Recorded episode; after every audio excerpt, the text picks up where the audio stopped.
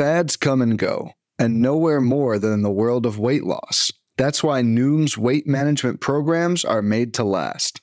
Noom uses science and personalization to help you manage your weight for the long term.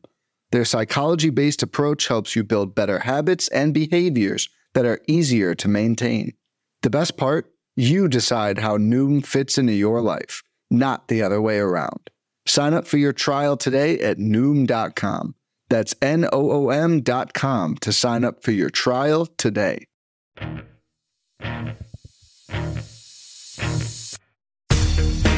Welcome to another episode of In the Pen, a podcast about relievers, part of the Pitcher List Podcast Network. I'm your host, Callen Elslager, joined as always by Rick Graham and Jake Crumpler.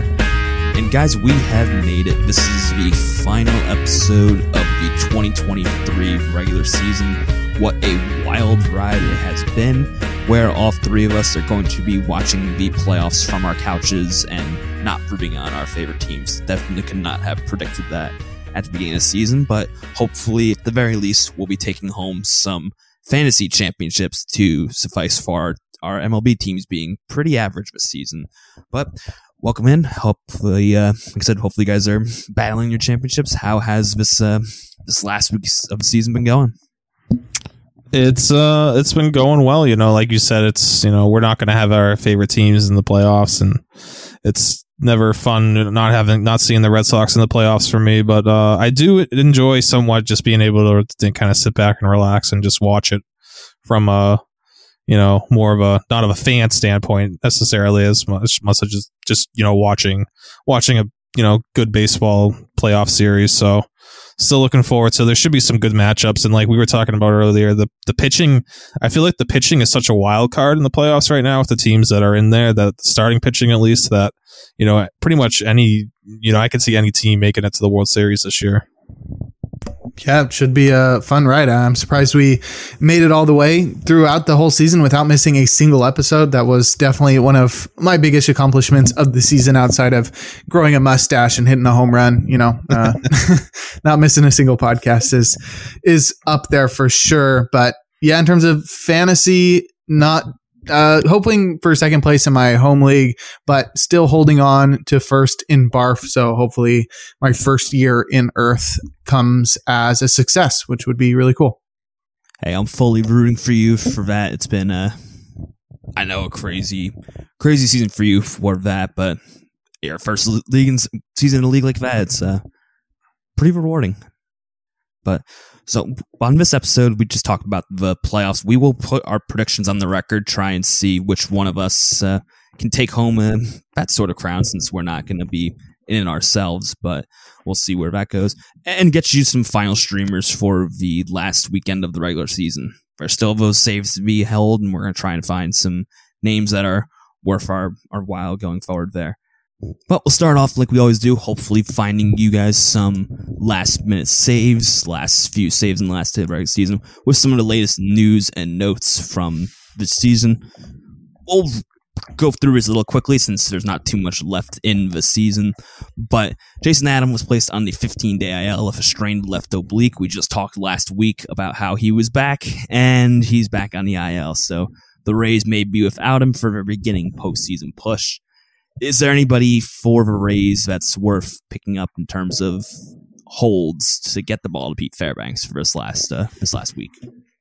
Yeah, I think it's good. You know, we're back to Robert Stephenson um, being definitely the guy there. Um, Colin Poche too. I, I they've, they've kind of been mixing and matching outside of outside of Stevenson and Fairbanks, uh, with like you know Diekman hasn't gotten a ton of holes, but he has pitched a lot better lately. I wonder if you know he might get a hold this weekend. Um, you know, um, Kittredge is back. He think he had a hole this past week. Um, yeah, that's it's probably a, if you don't have Stephenson or Fairbanks, I might you know unless it's a really deep league, probably just stay away from the situation. Yeah, because I, I, think the the biggest thing here is that Rays probably will not push their bullpen too much. No. They really have no reason to. They just missed out on winning the AL East, and they are locked into the first wild card spot. So at this point, they could lose these last three games by 20 runs each game, and it really would not change anything. So I, I feel like they might not even use Stephenson, Poche, or Fairbanks at all. But you know, mm-hmm. you always want to have those guys be at the top of their game. Like you don't want them to be rusty when we start the wild card series on Tuesday. But there is that heightened uh, attention to not allowing those players to get injured or be uh, tired once the postseason begins. The Boston Red Sox won't have that problem at this point. Uh, 15, Chris Martin was placed on the 15 day IL with a viral infection, while they also got Kenley Jansen activated from the COVID related IL. So, Rick, we got a couple days left in the season. Help me make sense of this bullpen. Is Kenley Jansen going to get a save at this point? and uh, does, it, does someone else step in as the go to guy for Holt since we know Martin was kind of taking over while Jansen was out? Um, it's tough to yeah, you know, it's, it's a team that has nothing to play for playing Baltimore this weekend, who right now doesn't have anything to play for either. So, um, who knows what's going to happen in that series? Uh, I I don't know at this if Jansen's not going to pitch. I don't know why they even activated him. Yeah. Um, but I did kind of I think I did say that when I when he went on the IL. I'm like I don't even he's been battling all sorts of things. I don't even know if it makes sense for them to bring him back this season. Um, I guess you know Whitlock probably can get some more work. Um, Schreiber still still working. Uh, Winckowski is. I mean, I, I just would stay away from this. Again, it's it's against Baltimore. I know Baltimore has nothing to play for anymore now that they've clinched the AL East, but um, even whatever back whatever lineup they put out there is still a pretty pretty good lineup that I think I I would not trust the Red Sox uh, relief pitchers with you know for Holds League right now. Yeah, and w- with Kenley, they still have him for another year, so it's not yeah. going to be one of those situations where they're like, "Well, it's not going to hurt us if he gets injured and, and can't pitch next year. Um, but there is that one point where this is a guy trying to rack up as many saves as possible as he nears the end of his career. Still probably got a few years left, but he probably wants to get as many saves as possible. It doesn't look like there have been any save opportunities since he was activated, which uh, can partly be blamed on the Red Sox being mm. the way that they've been this year. But, you know, maybe they're just waiting on a safe situation because they, they don't see any point in using him unless it's to boost his career stats. And so maybe he will get one save this weekend. But yeah, given that they have guys that they can turn to that probably aren't at risk of getting injured like Kenley is, maybe they will do that. But I could see Kenley being used for a save, but only just to boost that career saves total. And I had that snarky snarky remark about the Red Sox, but so I always say that because the Yankees are also dealing with injuries as well. Both Wandy Peralta and Tommy Kahnle were placed on a 15 day IL. Peralta with a tricep strain, Kahnle with a shoulder inflammation, obviously both missing the rest of the season. As long as Gerrit Cole's pitching complete game shutouts like the other night, we'll be good. But we know Clay Holmes is still be closer. Do you guys have a favorite for holds for the Yankees since this weekend they will be playing meaningless baseball, but against the Kansas City Royals, so there may still be a save or hold up for grabs. Uh, in that pen. Yeah, I think Ian Hamilton could be a, a, a fun, interesting uh, play this weekend if you need a hold or just need some relief innings. Um, I honestly, looking at this bullpen, he's probably the only other guy I would trust outside of Clay Holmes. So, um, yeah, I think Hamilton. He pitched really well earlier in the season, so he could be worth a worth a look in deeper leagues. Yeah, agreed there. It's pretty crazy how many guys they have injured.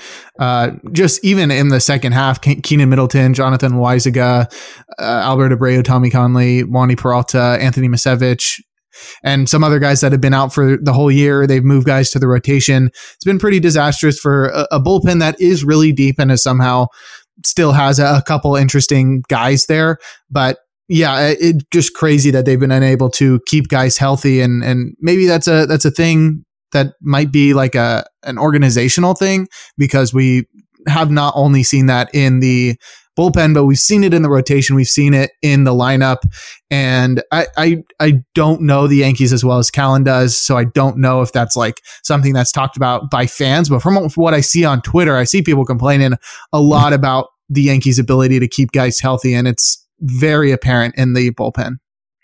Oh, there's definitely some issues there. Maybe it's just you know New York exaggerating because that's what we we like to do, and when there's one smaller problem, it becomes a large one. But you, you've seen enough just looking through of how many pitchers are dealing with IL stints, and let's not forget Aaron Judge and Giancarlo Stanton's nearly yearly stint to the injured list, and there definitely is some issues. I don't know if it's just a Yankee issue and it's magnified because it's New York Yankees, but there's definitely something there that that'll need to be addressed. But I agree with Rick, Ian Hamilton's just from watching these games. He's the next guy in that pen who will get the ball to Clay Holmes and hopefully we get some some holds out of it because I'd like to end the season with a with a few wins there.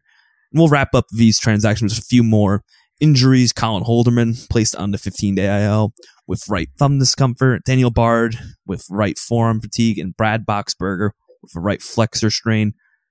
The Cubs is the one that's the most interesting because they are the ones who are clearly still playing for something. They have a wild card spot on the line, but out of that pen or the for Pittsburgh or Colorado, anything worth noting for uh, your streamers at the end of the season? Yeah, so Hold- Holderman, I think you know that's a big loss for Pittsburgh, but they're also shutting down. They shut down what Mitch Keller too. Um, they're kind of. I wonder if Bednar doesn't even pitch this weekend. I, I don't see any reason for him to pitch. So I do kind of like, and I'm gonna butcher the name, Carmen.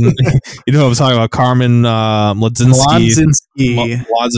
Um, he's been pretty good for them out of the pen. Not a huge strikeout guy, but does you know pretty good velocity. Um, kind of a four pitch mix. You know, start, former starter type. Um, I think he could be an interesting option for the, for them this weekend as they try to play spoiler against the Marlins. Uh, so again, you know, it's not a bad, not a good offense they're going against, so not a bad matchup. Um, so yeah, Mlodzinski's another kind of sleeper deep holds option if you you know you're trying to just find one more hold from someone on the on the waiver wire. I think that could be a interesting name. Yeah, they've been using him as like the setup guy since Holderman went down. He even got a save earlier this week, which was pretty cool. And Dauri Moreta got recalled as Colin Holderman hit the IL. So he is also an interesting option, mm-hmm. more of a strikeout guy than Mlodzinski. So if you're in like a categories league, then that's the guy you want to go for if you're looking for strikeouts. But I think Mlodzinski's got a higher shot at getting a hold or a save. But both both of those guys are are pretty decent options. Let's move over to the transactions. The guys who are coming back from the IL. Again, nothing too crazy, but Brock Stewart got activated. We talked about Kenley Jansen being back from the COVID related IL. Josh Sborz active in 15 day IL for hamstring injury.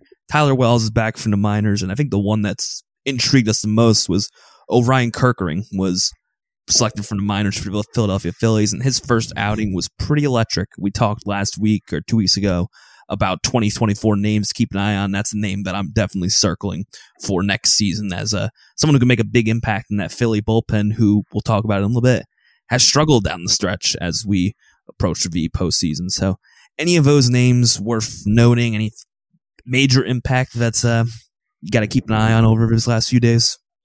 Uh, yeah. I mean, I think kind of the all between Stewart, Sborz, and Kerkering. I mean, I, I don't know how much Kerkering is gonna, how many holds he's gonna, chances he's gonna get this weekend. He's definitely a name to keep an eye on uh, next year for sure. Hopefully, he, he should break camp with them as long as he's healthy, and you know he could definitely be in the mix to to close out games for for the Phillies next year. Um, Brock Stewart's been gone since June, but he was having a career year up until his injury. Not sure, you know. We'll see what he's got left, what he's what what he's got like in the tank, you know, for this weekend in the playoffs. But I, I would imagine he pitches at least once this weekend, just so they can. Yeah, the Twins need to see what if it makes sense carrying him on the playoff roster. Uh, same with Josh Sborz for the Rangers. I, I think you know the Rangers bullpen's been such a disaster lately. And, and before, you know, leading up until July when Sborz started dealing with those injuries, he was, you know, talk. We were talking about him as being one of the best, you know, the biggest breakout relievers in the game. So if he's healthy, if he can be right, you know, if um, he could definitely factor into some high leverage work with, you know, what's going on in that bullpen because Chapman and Will Smith are not the easiest guys to trust at the moment. Yeah, I was excited to see Brock Stewart return. He was really, really good before getting injured 0.68 ERA, and he was striking out uh, 36% of batters and had like a cr- crazy jump in fastball velocity. It was like five miles per hour or something, something ridiculous. So that, that was cool to see him finally return. That guy could definitely be integral to their pitching staff in the postseason. But I, I thought it was interesting to see Dylan Floro DFA because that, that he was traded for Jorge Lopez, right? Yes, I think you're right. Yeah. Yep. So that trade did not work out for either team because Jorge Lopez also was DFA'd and claimed by the Orioles, and now Dylan Floro DFA'd. So not not ideal there. It, it's definitely like reminiscent of the uh, Richard Bleier Matt Barnes trade from the offseason. Both of those guys Marlins, also man. Something. yeah, the Marlins just be picking up guys and then just being like, "Oh, that was a mistake," but also not really facing any consequences because the guy Yeah. that they gave up was also just as bad. So, uh, yeah, definitely uh, weird there. But uh, yeah, the Twins losing Dylan Floro there. Um, uh, that's fine though. I, I thought it was interesting to see Tyler Wells come back. He was one of the best starters in baseball in the first half, and they'll be using him, him out of the bullpen alongside Jack Flaherty. So they have a couple of starters that have had really good stretches of pitching out of the rotation, now pitching out of their bullpen. Tyler Wells is, I think, a good option if you're looking to vulture a win or you need a guy that can go multiple innings. Tyler Wells is good for that. And then uh, Kerkering, I mean, he's thrown so few innings in the minors. He he threw like 42 this year, and that was his career high, 43 about. Um, but big strikeout numbers, like mid 30s, and and what's the coolest part is that his walk numbers were so low.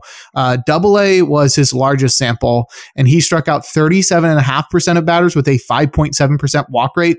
Good for a strikeout minus walk rate over 31%. That's uh that's really good, really exciting. And he's got a, a wicked slider, right? I, I think that's what I saw on Pitching Ninja. Yeah, he's like Matt Brash, kind of. He's got a brash, brash. He's only 22 type. Yeah, he, he's he's gonna be a problem. Um, and he's got a sick name. yeah, he does. He's got a great reliever O- name. Orion is not his real name, but you know, I'll let him have it. I don't think I could pull it off, but I was gonna say, speaking of Tyler Wells, another starter that might be a reliever in the playoffs. Uh, Chris Paddack came back and yeah, he touched 99, which is kind of What? exciting. Yeah, he did. he, he hit 99.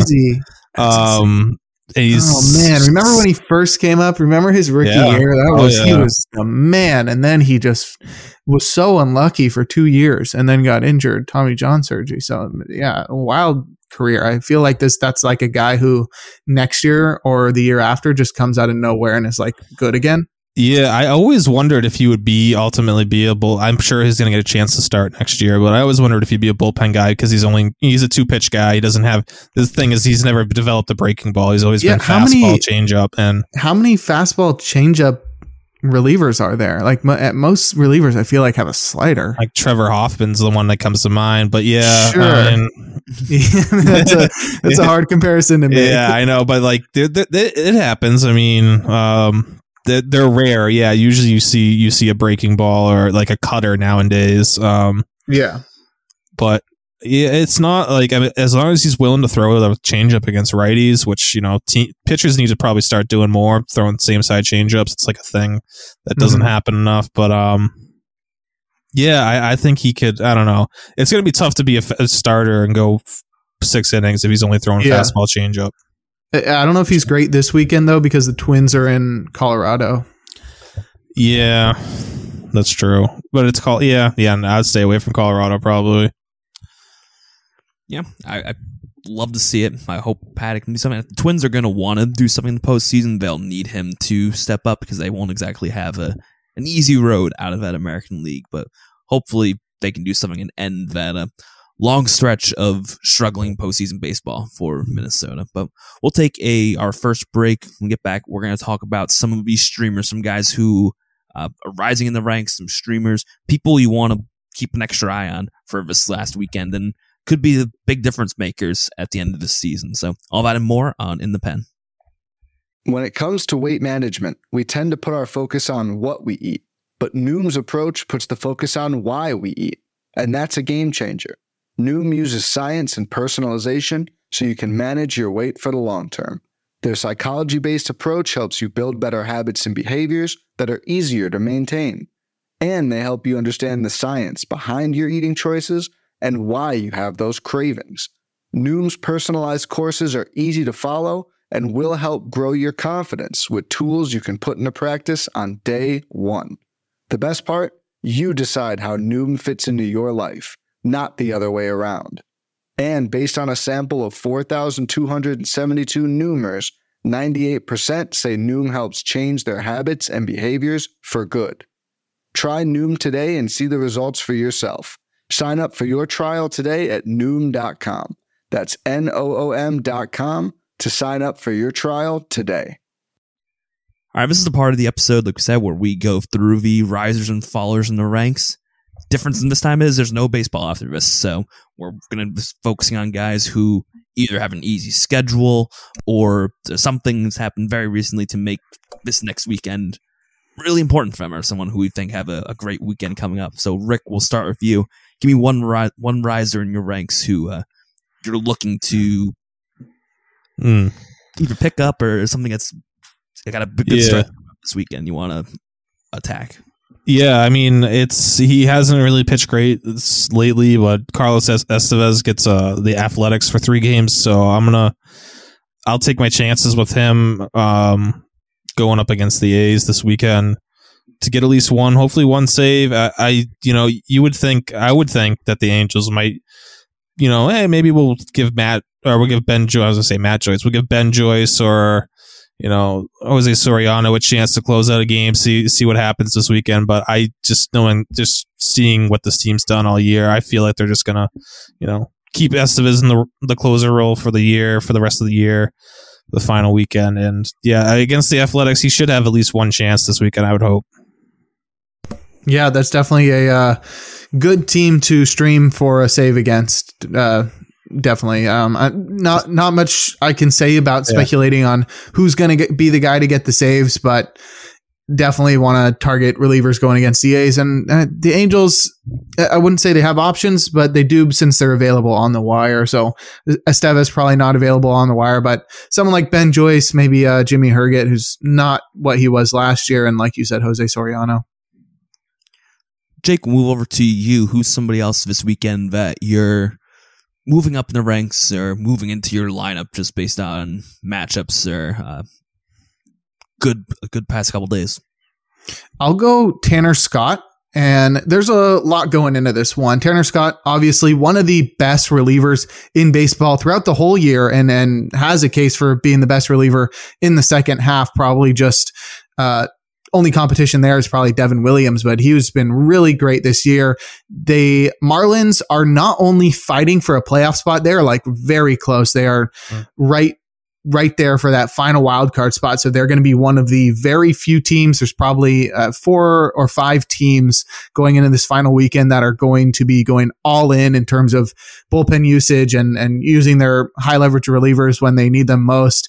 And the Marlins are one of those. And they'll also be going up against the Pirates.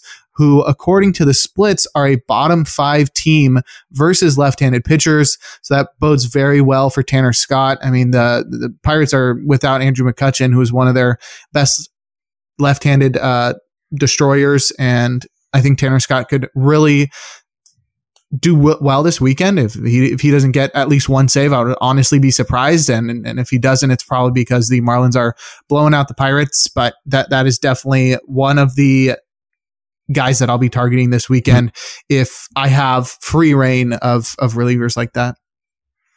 Yeah, and you, you- I yeah, I also added into the notes that you know he's going to have some newly found dad strength after he's he's coming off the uh, That's right. co- co- and I think people were concerned how long he might be out uh, on the uh, the why can't I think of the name Paternity. of it paternity Paternity leave. There it is. Um, but yeah, He's, he's None he's of us have children. yeah, that's clearly.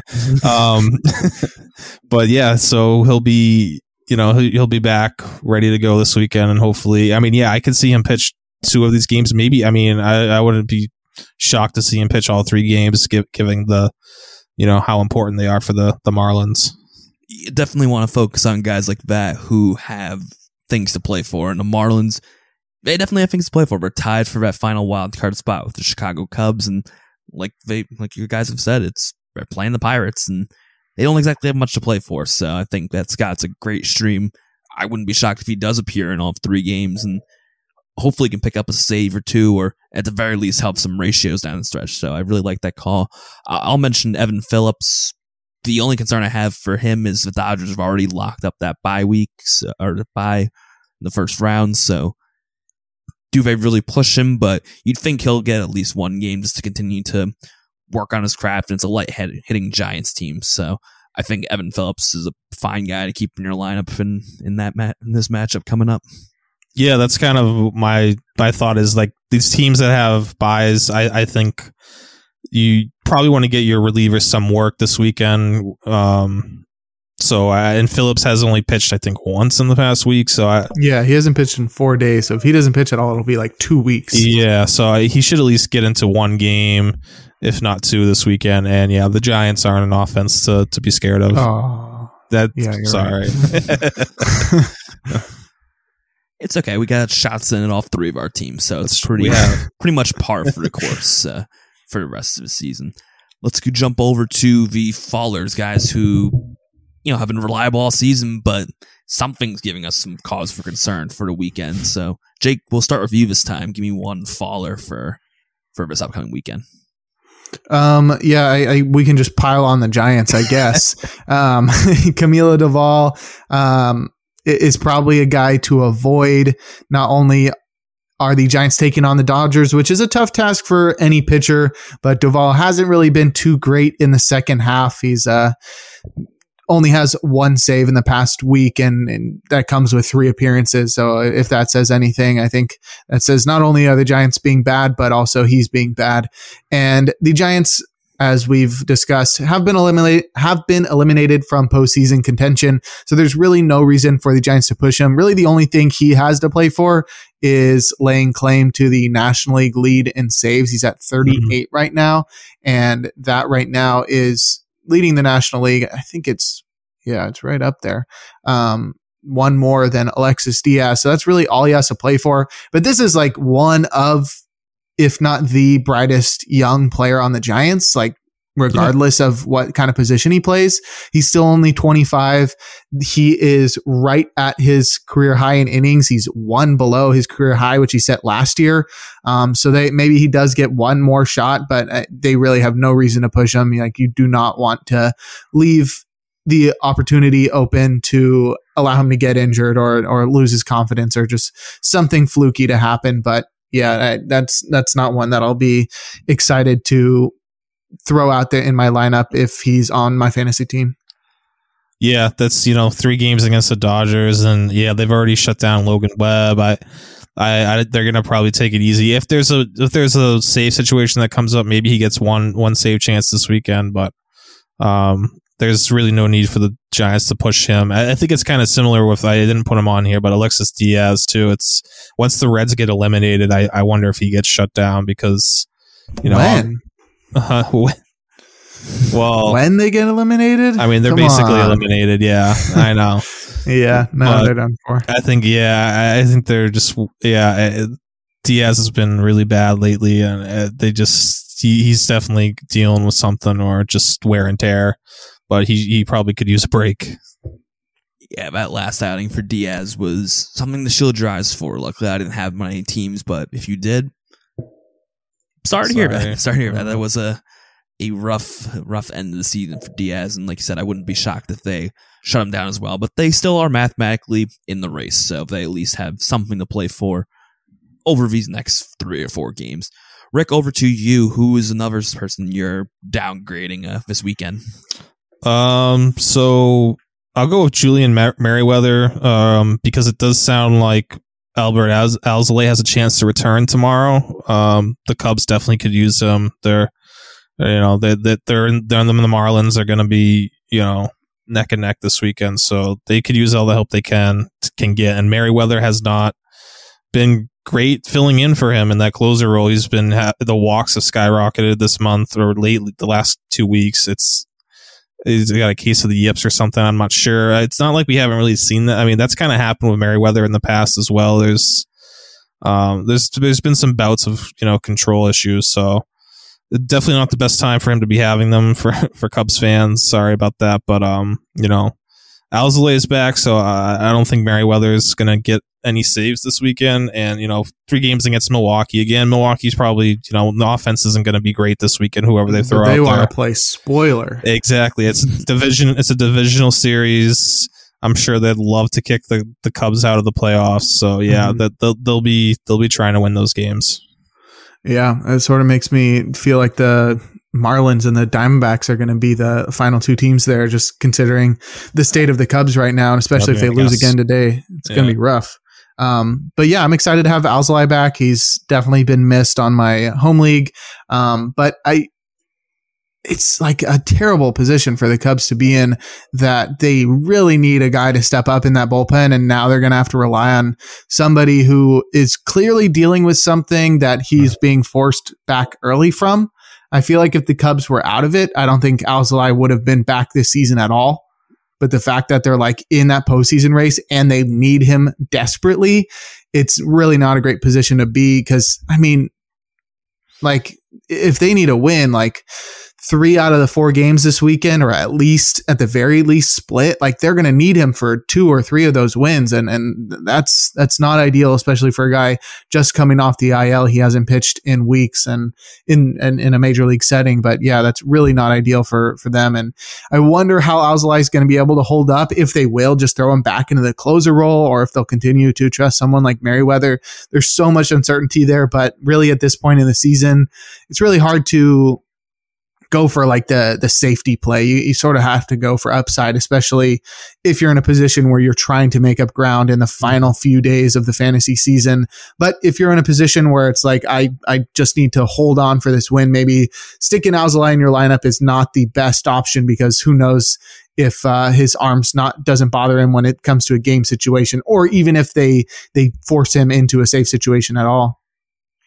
like you said, it's an extremely tough position to be in. And if I'm needing a Cubs save, and I think it would go to Alzolay, but like you said, one bad outing and he's probably out of there. The Cubs have to mm-hmm. win this weekend. There's no way about it. So if you if he shows any signs of rust, they're not going to be throwing him in in the most crucial innings.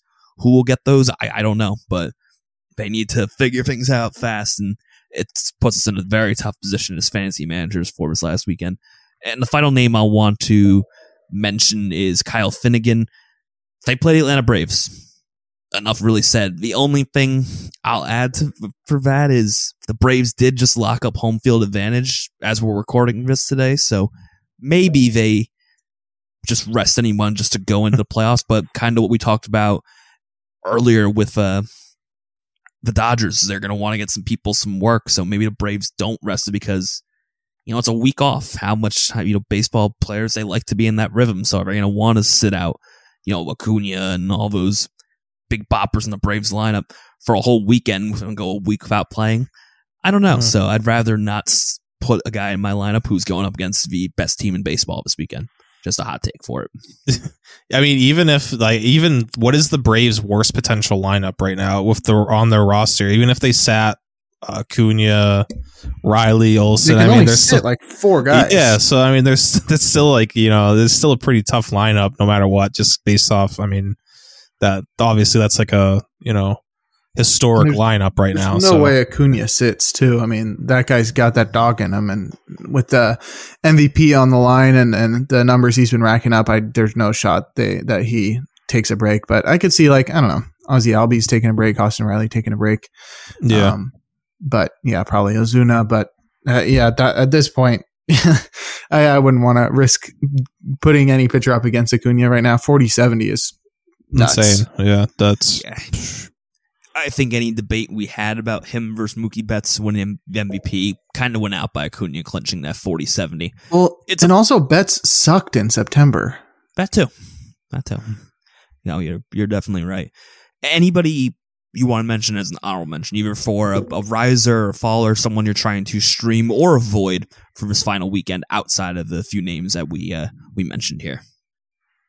Uh, yeah, we kind of I mentioned Estevez as someone going against the Athletics, but on the flip side of that, you know, Trevor May going against the Angels, that's also not a terrible matchup either. So some one of those guys is probably going to end up with a save this weekend against one of those horrible offenses. Um, I don't know who, but I, I'd probably still lean Estevez over May. But um, yeah, I, I think that's another option. And um, McArthur in Kansas City, you know, he's ten, he's taken over that uh, that closer role for for them, and hopefully it could be a name to keep an eye on for next season as a, as a potential sleeper closer.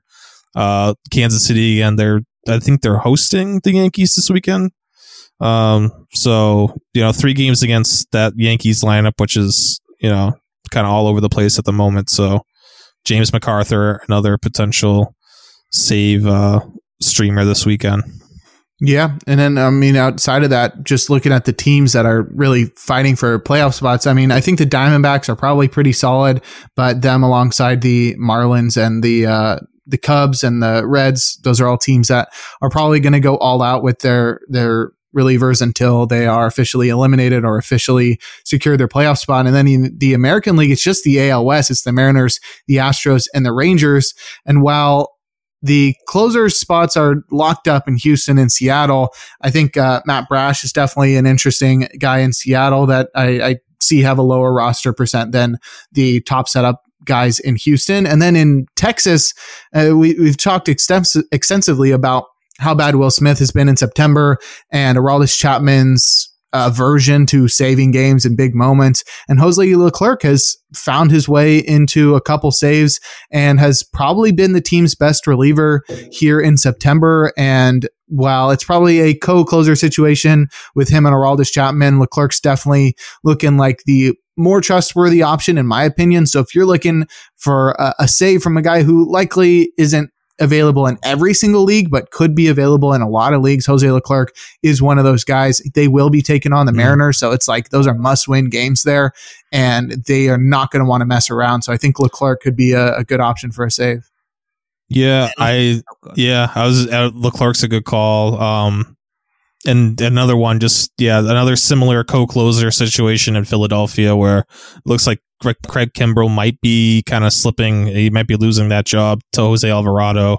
And the last time I checked, Jose Alvarado was uh, not rostered as too high. I think Kimbrel was still more rostered than Alvarado. So Alvarado this weekend against the Mets could be a really good. Uh, I know the Phillies have already kind of clinched their spot, but I still would imagine Alvarado would get some get some more at least one game this this weekend. He's up to forty two percent rostered now. Okay, yeah, so that still feels really low, but um, yeah, I, I like Alvarado this weekend.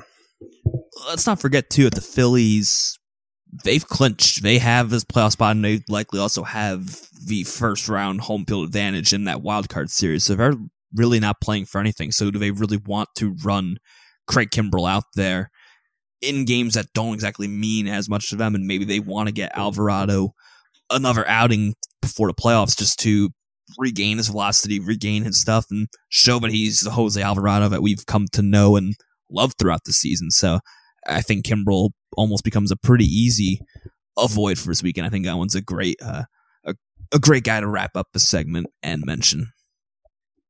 But we'll take one final break when we get back. It's time for a year in review.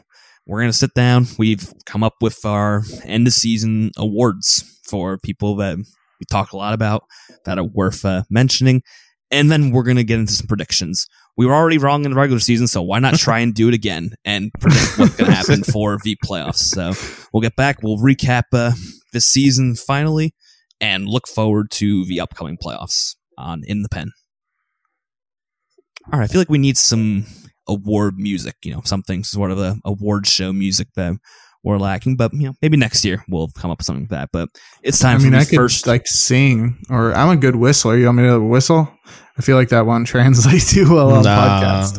Yeah. maybe, maybe next season. Maybe next year. I'll give you a year to oh. come up with something for 2024, and then we'll we'll break it out then. But it's time for the first ever In the Pen Awards. We've come up with four different categories based off the usual uh, you know, awards you see for players throughout your fantasy shows or just regular awards, but obviously in our show, reliever centric. So we'll start off with the reliever of the year in the American League and the National League. Take it over to our reliever expert to start us off. Rick, you can pick which one, AL or National. Who is our 2023 reliever of the year? I'll go. I'll go AL. I'll go with. It's funny to because it's similar to you know Shohei Ohtani is going to still win MVP Yeah. despite missing almost a month here, and I think Felix Bautista is still the best AL reliever of the year despite missing the last month. Um, yeah, I mean, what what else is there to be said? I know obviously the injury hurt, uh, kind of hurts and even makes it it makes it even remotely close because without you know if he pitched this month, we, we're probably you know, there's not there's no debate at all. Um, but yeah, Bautista had a legendary season this year. A strikeout rate over forty five percent. Um, he really, you know, since you know with Edwin Diaz getting hurt early in the season, he he kind of picked up that like who who we never we had a, you know questions as who the that top closer would be. Would there be someone who kind of stood apart from the rest of the pack? And I think Bautista was the one guy this season that was different from the rest of the closers in, in baseball. I feel like even the you know the guys below him were still they were great. They had great seasons. A lot of guys like Josh Hader, you know, Devin Williams, um, Pete Fairbanks, but they you know what what Bautista was on pace for was you know just you know in a different class from the rest of the the league. Yeah, I mean there there was a time when it looked like he might be the favorite for AL Cy Yeah. Young, and clearly Gerrit Cole took that with his complete game shutout last night. But uh, Felix Bautista definitely an incredible season. That first half was absolutely bonkers. The guy's unhittable. I hope he can return to full health and hopefully be the driving force to uh, a bullpen that could really use his help in the postseason.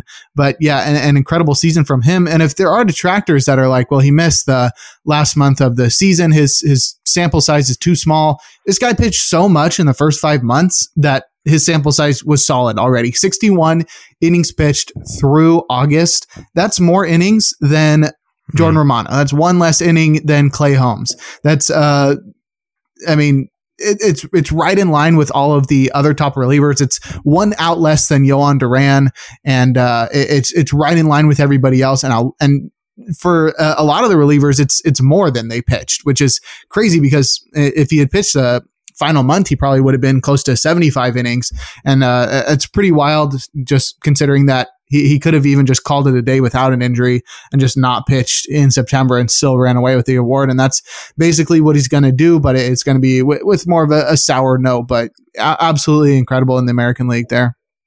Yeah, I think we with the male class A is solid, but not usual dominant year. We have a clear number one reliever for fantasy drafts going into next year, and that's going to be Felix Bautista. What he did is just incredible, and I don't think anyone can argue with uh, making him the reliever of the year, at least in the in the American League. But Jake, we'll turn it over to you for the National League. Who is our NL reliever of the year?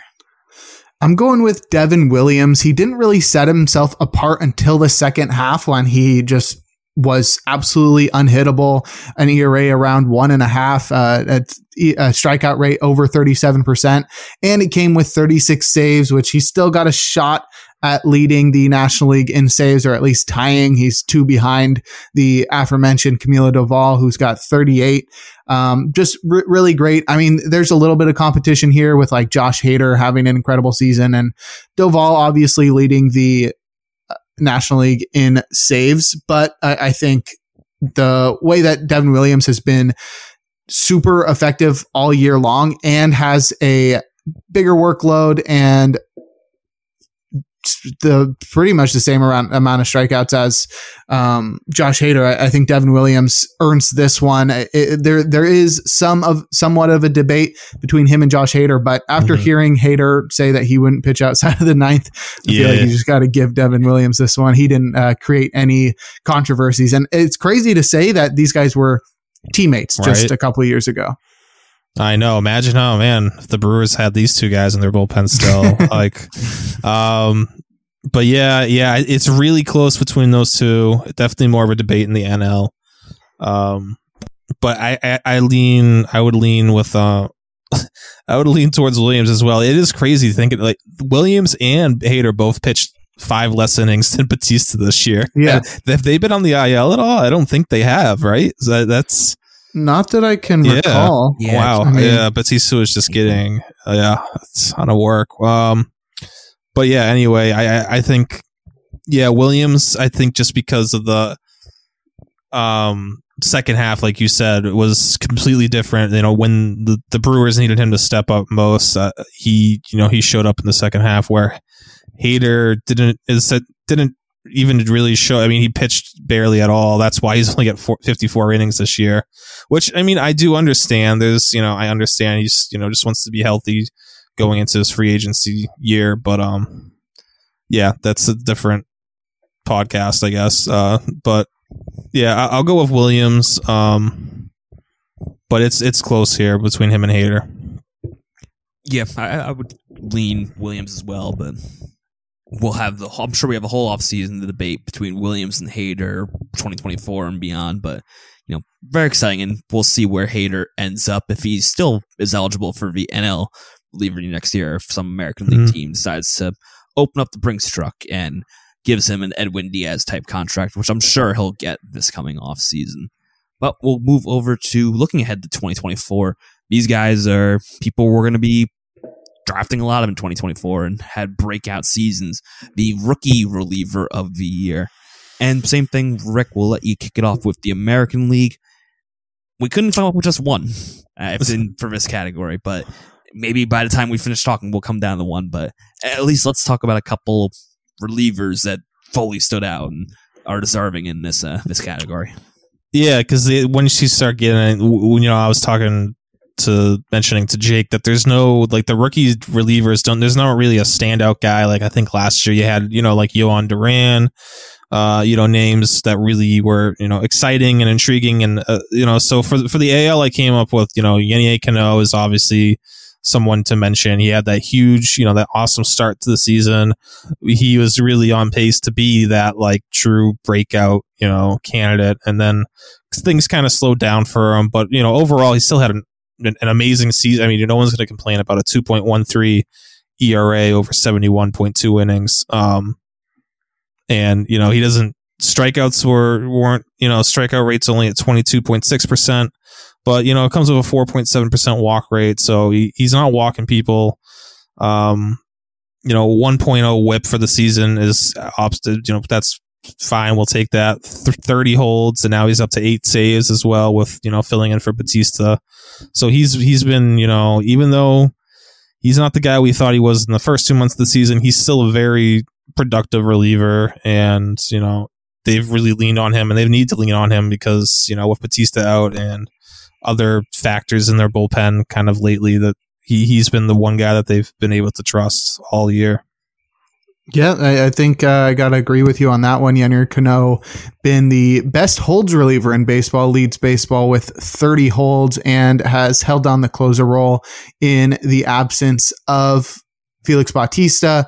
And while he was unable to continue that scoreless streak that he held for a couple months, he still finished the season really strong, 2.13 ERA. And the strikeouts aren't really there, but he was great. I think honorable mentions go to Jose Soriano, who quietly was one of the rocks of the Angels bullpen, had a big strikeout rate and a three and a half ERA. And then as well as Tyler Holton, not a big strikeout guy in Detroit, but he, he also quietly had a, a, a very good season, 2.19 ERA, could go multiple innings, and uh, definitely made a good transition from Arizona to Detroit.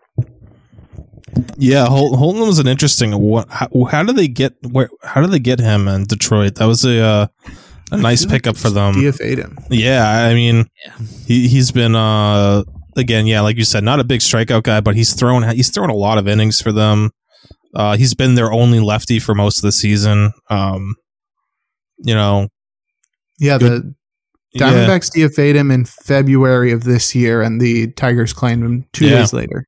I mean, 80, 82 innings um, out of the bullpen for them, and with a two point one nine ERA. So yeah, yeah, he's he's been a 0.85 WHIP too. I mean, yeah, not a ton of strikeouts again, but um, everything else checks out with him yeah, it's been a very interesting year, and we talked about Jose Soriano as someone we might want to stream this weekend for the Angels against the A's. Mm-hmm. So he definitely deserves some praise as well.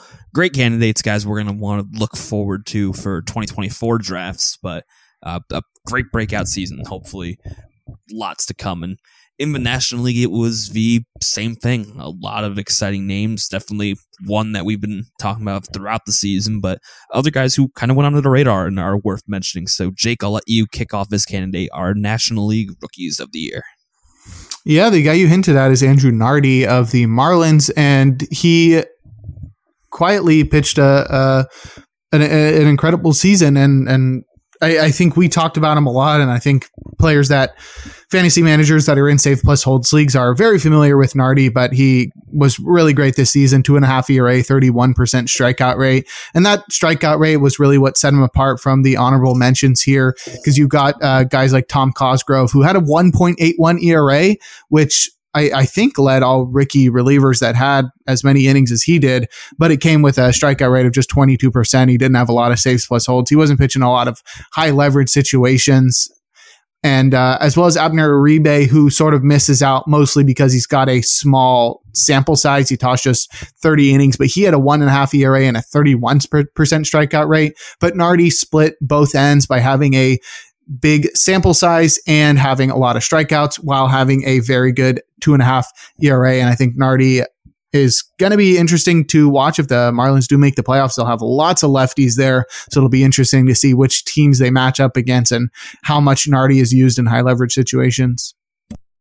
Yeah, I think with Nardi, it's just been he he's continuously kind of gotten better, um, and taken over a bigger role there. He, you know, like you said, they all they obviously have a ton of lefties there, and he was kind of the fourth lefty to start with, and he's kind of worked his way up into being like the that second lefty behind Tanner Scott. Um, he, he's gotten more holds than AJ Puk over the past month, and you know Steven Okert's kind of fallen out of that situation as well. So he's uh he's become a huge piece to that Marlins bullpen. Uh, like you say, yeah, Cosgrove's another. He's kind of in that Holton mix where you know great ERA WHIP, but uh, not a ton of strikeouts and um, not the most holds. Um, Uribe, yeah, he just if Uribe was up earlier in the season, he probably would have been. He might have been the the guy we talked about here as the, the top rookie reliever. Um, but maybe actually, how many innings did he pitch? Is he going to be eligible? Is he rookie status next year? Uribe? Yeah, he might. Is um, twenty nine point two? Twenty nine. Okay. Seems like too much. Yeah, I think that goes over the threshold, but I, I don't know how. I feel like it's I like twenty four. 42. For, is it really? I feel like it's 40 no or 50 or something. Yeah, we should know this.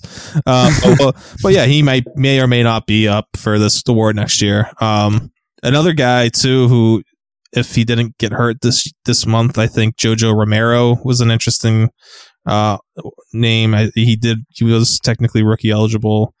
Um, really? Yeah. Surprising. I know. That's. I think it's. I mean, I know for starters at least. I don't know if it, it doesn't change. Right. I'm pretty sure it's 50 innings. Um. Sure.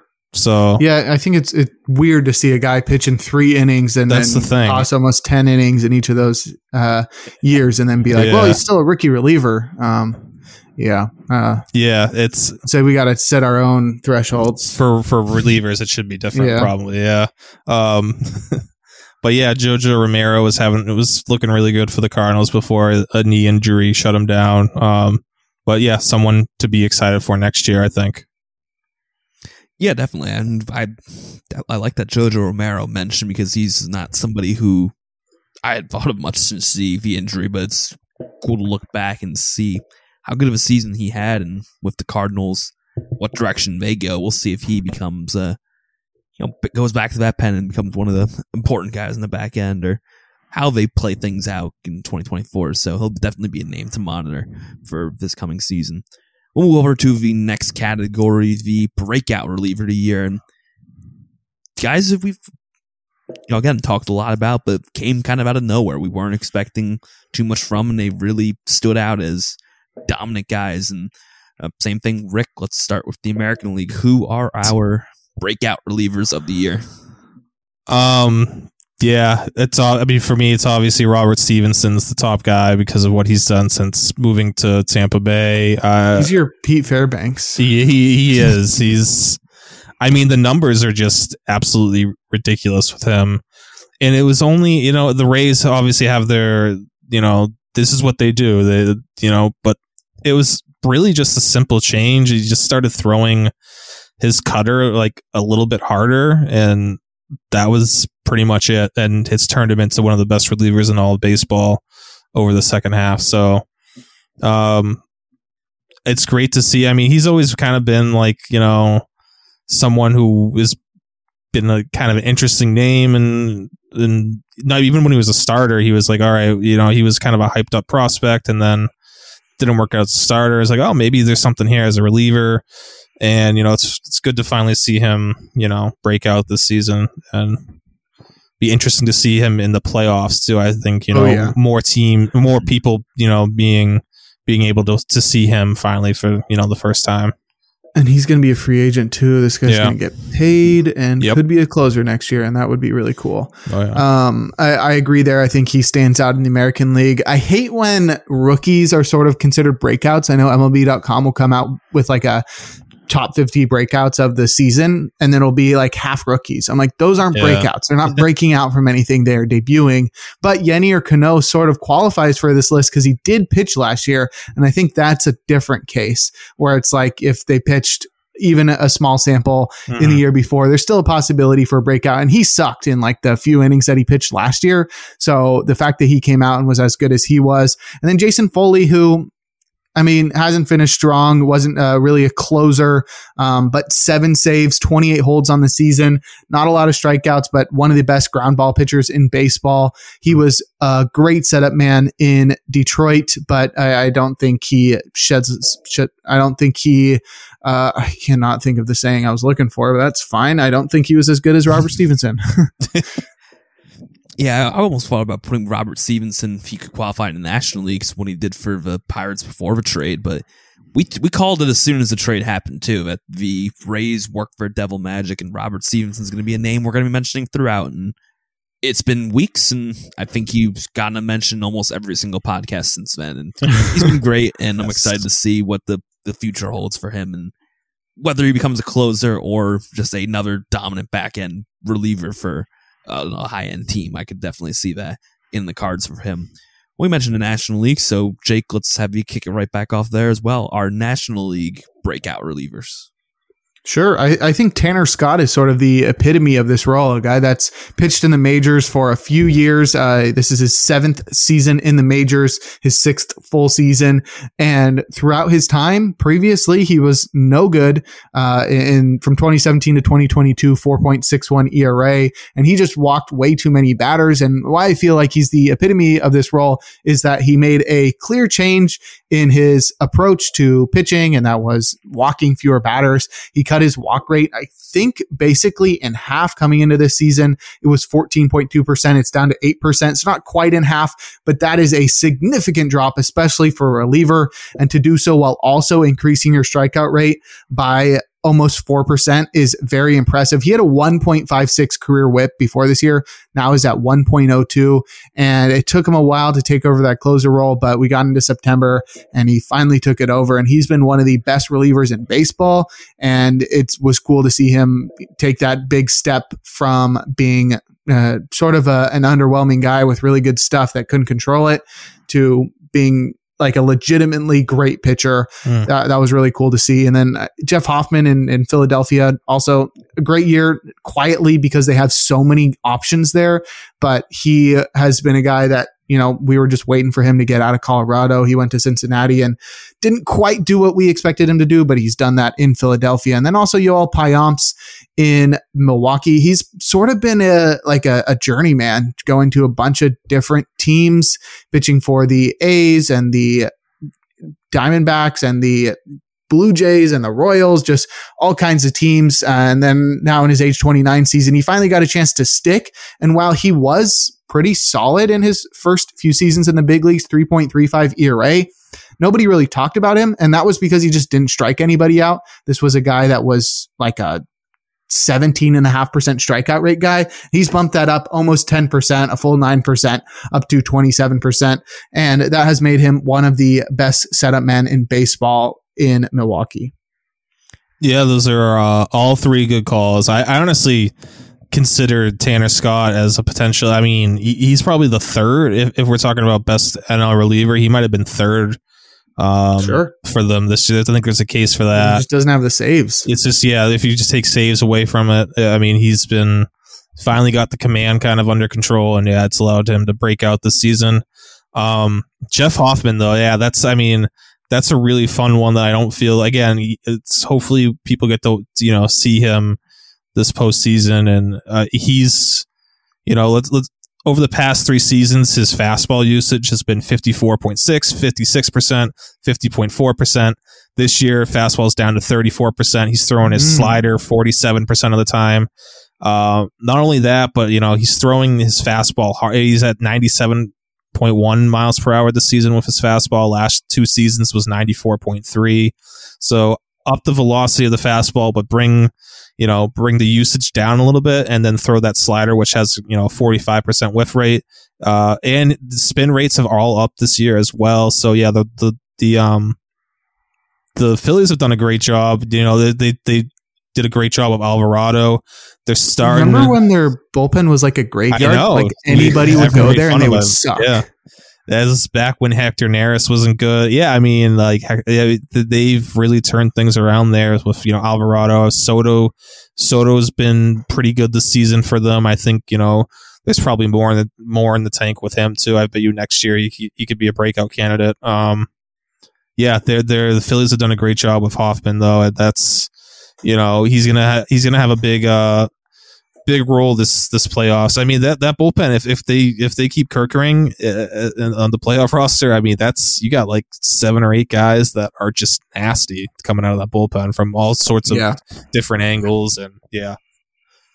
Yeah, he. I remember Hoffman being someone I in one of my early dynasty leagues was a Yeah, key I- prospect that I was holding on to. I had him. Yeah, he was like my first big pitching prospect. Yeah, yep, same. And I was so excited for him, and you know, I'm no longer in that league. I just couldn't commit to it after a while. But I remember making that pick, like, oh, I've got a steal. He's gonna be great, and I'm glad to see him finally work out. And like you said, the Phillies just find this way to do this for relievers. But Tanner Scott would get my vote for if we were picking just a one. But obviously, great mentions with Pyamps and uh, Hoffman, and all three of these guys could become crucial parts for their team's postseason runs uh, which we'll talk about in just a little bit. Before we get to the postseason predictions, we got one last category, and it's the comeback reliever of the year. Somebody who had a, a poor season we weren't expecting too much from and just brought themselves back into relevance, and someone we were talking about again on a week to week basis. So, Rick, go to the American League. Who's our comeback reliever of the year for 2023? I got to do the American League. All right. Um, Gotta keep. Gotta You keep can it do the on, National League if you Nah, want. I'll, I'll, go- I'll, so Aral- Aroldis Chapman, I mean, he was not good last season.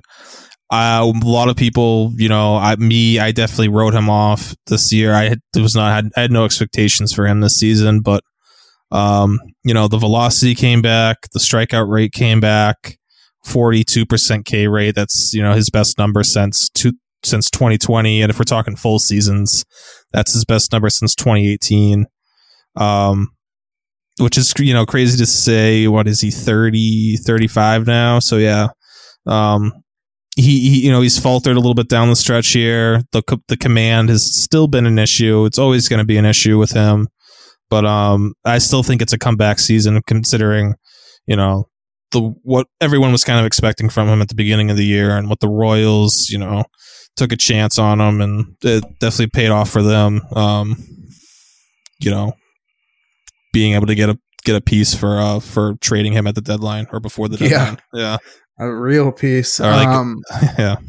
Yeah, that's a that's a great call. I I feel like he was clearly the best breakout re- or comeback reliever of the year, um, despite our, our unwillingness to talk about him. But that that does leave me room to talk about Keynan Middleton a little bit. He had been bad for a few years after breaking out in 2017. He had dealt with injuries a lot across 2018 and 2019, and then sort of jumped around teams where he did not pitch well but he figured things out this year in on the south side of Chicago, sub four ERA, He started striking out guys at the highest rate of his career. Then he went to the Bronx and took his game to an even higher level as he pitched to a sub 0.7 ERA. He was at 0.68 very close to the nice number. And then also struck out 34% of batters. So uh, he definitely looked a lot better than he had ever looked before and also showed the ability to stay healthy right up until the very end. So that was uh, great to see. Definitely a comeback here for Keynan Middleton.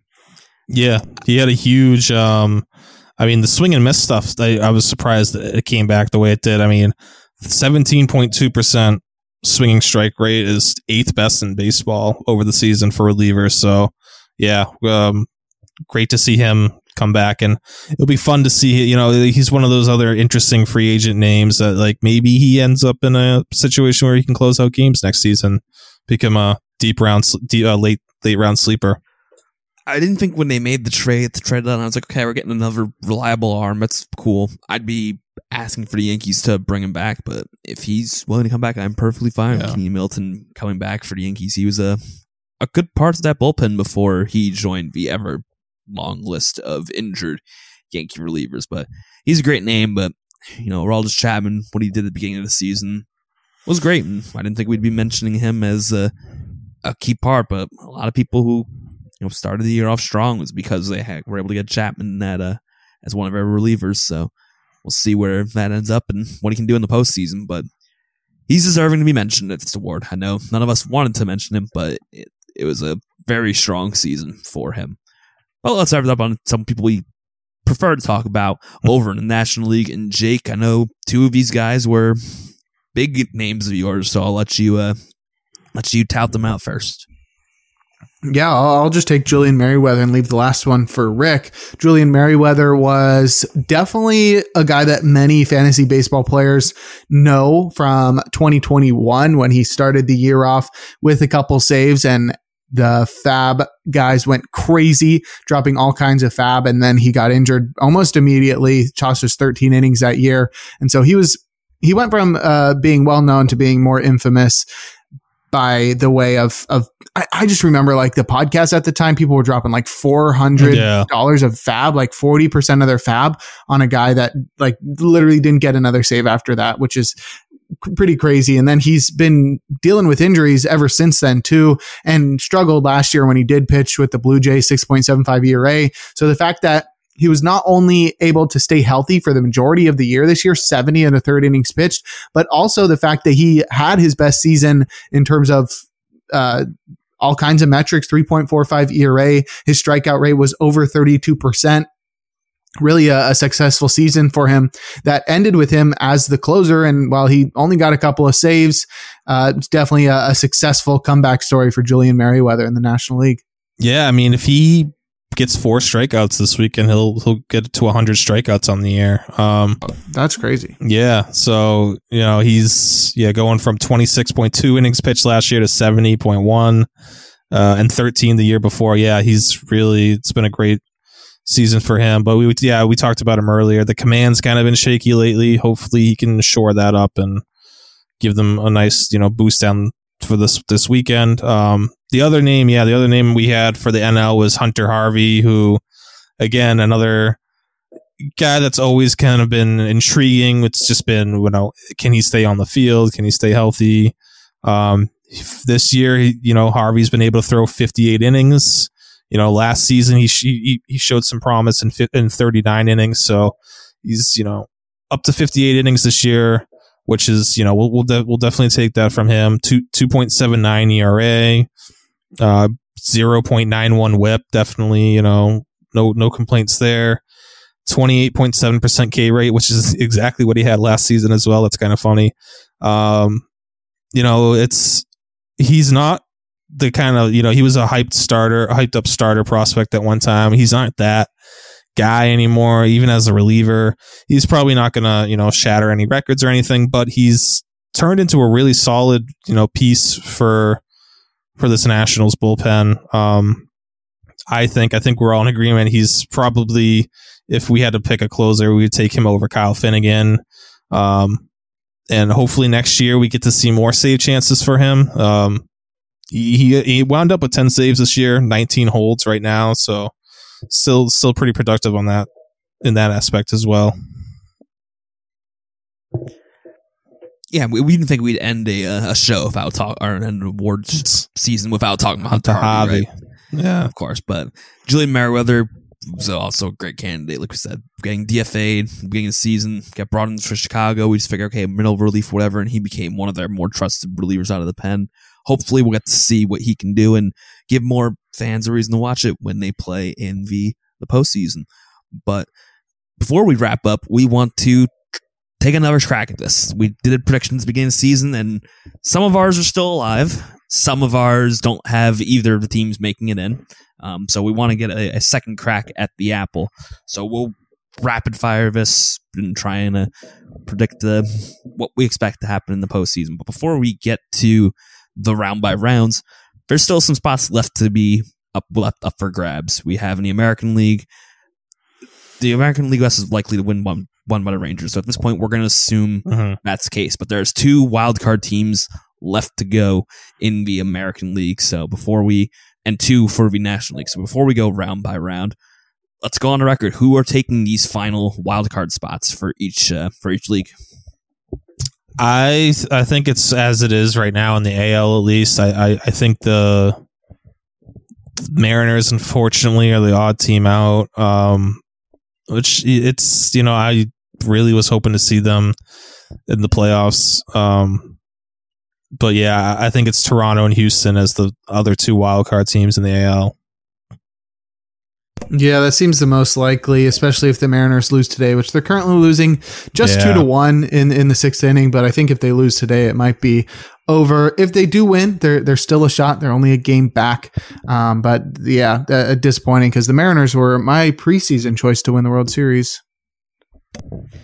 Yeah, I, I would agree if you guys will take the uh, Blue Jays and the Astros, and we'll still have my World Series prediction of the Astros and uh, Braves still alive. But we'll see if I Mm. want to change it up. But over in the National League, it's much more up for grabs. We got three, maybe even four teams fighting for these final two spots. Who do we predict will take wild cards in the National League? I, I think it's going to be. I mean, I think Arizona's pretty much a lock, and I, I think the Marlins are going to get that second one. Uh, they're going to be assuming that they can. Is this game in a rain delay still? I feel like if as long as they hold on here and beat beat my beat the Mets, they'll be up a game going into the weekend. And the Cubs are going to again, like we talked about that Milwaukee series. Milwaukee's going to, you know, they're going to try to beat. They're to try to beat their division rival. Um, whereas Miami has the Pirates who are kind of shutting things down already with some of their pitchers. So I, I think Miami has a good chance to, you know, especially if a game in hand, I think they would, uh, I think Miami hangs on and gets the third spot. Yeah, I, I'm on the same page, especially if you just look at a bullpen perspective. Uh, I, I think the Marlins are definitely set up there in the bullpen while the Cubs are in a terrible position. And like, like you said, I think the matchups go the way of the Marlins there. But uh, on top of that, you've got the Marlins, uh, a left-handed heavy bullpen going up against a team that's terrible against left-handers. So they really have a huge advantage there. And uh, all they really have to do is win two games, and then they they got to lock down. So that uh that could wrap things up right there. Give me the Cubs. I think they'll take it over the Marlins. I I just I feel like I trust the Cubs a little bit more at this point.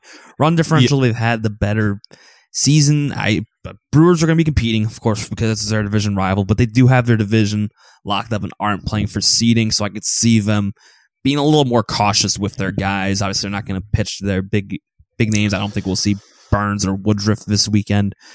So I think the Cubs find a way to do it. I think the Pirates are going to play feisty and play a little bit of spoiler, and I'll take the Cubs to take the uh, the last wild card spot along with the Diamondbacks. I think The- the, they're pretty much a lock. Yeah, the the Marlins do have a pretty interesting. If this is correct, they have uh, interesting starters scheduled for this week. They have Ryan Weathers, Edward Cabrera, and Bryan Hoeing. Um, Oh, what? that's that's tough when you're you need to win. You need to win at least two of those three Yeah. games. That's not what you want, but If only Sandy Alcantara. I know. hit a I setback. mean, they're without Sandy and Eury, so even if they do make the playoffs, they might be screwed. Yeah. Yeah. But you know, since we have the wildcard teams, let's we'll rapid fire it again. the divisional, the wild card rounds. Uh, real quick, who who bounces? Who we have the buys for the American League? It's the Orioles and likely the Texas Rangers, Yep. and the National League gets the Braves and the Dodgers. Who advances to face those two teams? Uh, you guys have the bracket up? I'm looking at one. Yeah. Um, What about you, Callen? I'm going off the win. I'm looking at the MLB.com I, mean, I, slash I, I can just bracket. name off the uh, Uh, the potential matchups that are upcoming, and then you guys just say who, who you think. Astros, Twins. Um, I think Astros, Twins. Uh, I got Astros. yeah, Yeah, I'm taking the Astros. Astros. there. All right, so the Astros will face the Rangers. Ooh. Um, are we gonna go? Okay, if we're gonna do that, I'll, I'll, I'll go. I think the Astros still still win there. I think the Astros, even being the sixth seed, it's it's kind of works in their favor. I think in those first two two playoff rounds. Yeah, I'm concerned about Texas's pitching. I- Yeah. I'm gonna go Houston. I know Scherzer's Oh, through a bullpen, man. but Yeah. we'll see if we see him. At this point, I'm gonna trust the Houston Astros as much as I. That's don't going to like be to it. So many years in the American League Championship Series for the Astros. Yep. But yeah, I mean, just like the the depth of their lineup, their lineup is crazy. And then just to have the bullpen that they have with uh, all they really have to have is a couple good starters, and they've got like Justin Verlander, Framber Valdez, Hunter Brown, Cristian Javier. Like uh, they'll be fine. I, I feel like yeah, they they look to be set up for the ALCS. Yeah. On the other side, we have Toronto versus Tampa Bay in the first wild card. Um, that's a tougher matchup. I I, I still like I still think I like Tampa Bay just because what they're um I think they're pitching and I think the home field advantage too is going to play a factor um in that one more so than maybe any other series. Um, so yeah, I'll take Tampa Bay. I'll take uh, over Toronto in the first round here.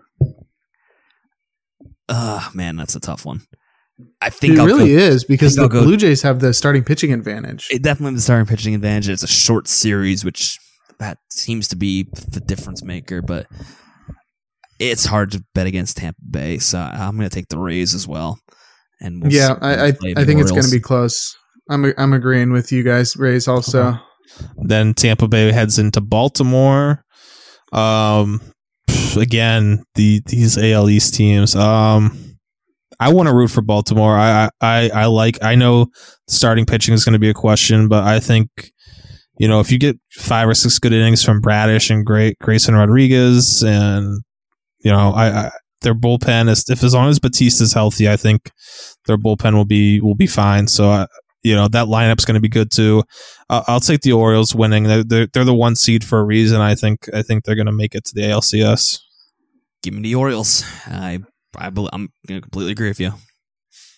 yeah, my gut is telling me the Rays just how they're built for the postseason. But I, I think if the Orioles they do get Fe- if they do get Felix Bautista back, then I got to go with them. If they don't, I think they're they are done for. But Yeah. uh, given Felix Bautista's trajectory right now, I, I think I got to go Orioles versus Astros in the ALCS.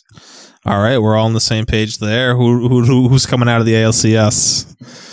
I don't want to choose the Astros, so I'm just going to go Orioles. That's what I want. Yeah. I don't want to choose the Astros, but I want to be right, so I'm going to take the Astros and keep my original prediction from beginning of the season. I just think the youth of the Orioles is great a story it's going to be. It's if everyone gets Yeah. yeah. not with the Astros, if this is the case, and it's hard to hard to bet against them, unfortunately. Yeah, I think we're all we're in agreement. Um, probably the Astros, but we're, we'll take we'd want to see the Orioles. Um, so okay, over to the NL. Let's try to do this quickly.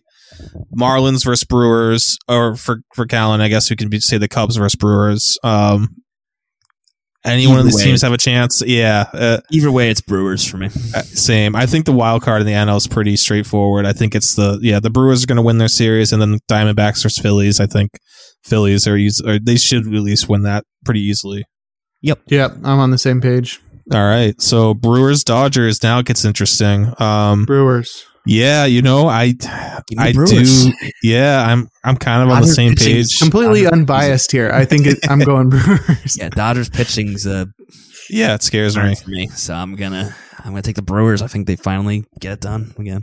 They're gonna need like some like I don't know who it's gonna be. It's gonna be like Josh Donaldson or some some bat to just kind of like have an insane playoff run, and that's you know that's Please. usually what it takes. Some Please don't be Josh Donaldson. it's gonna be someone like someone random on that in that lineup's gonna have a huge huge playoff and Can he like be on the postseason roster?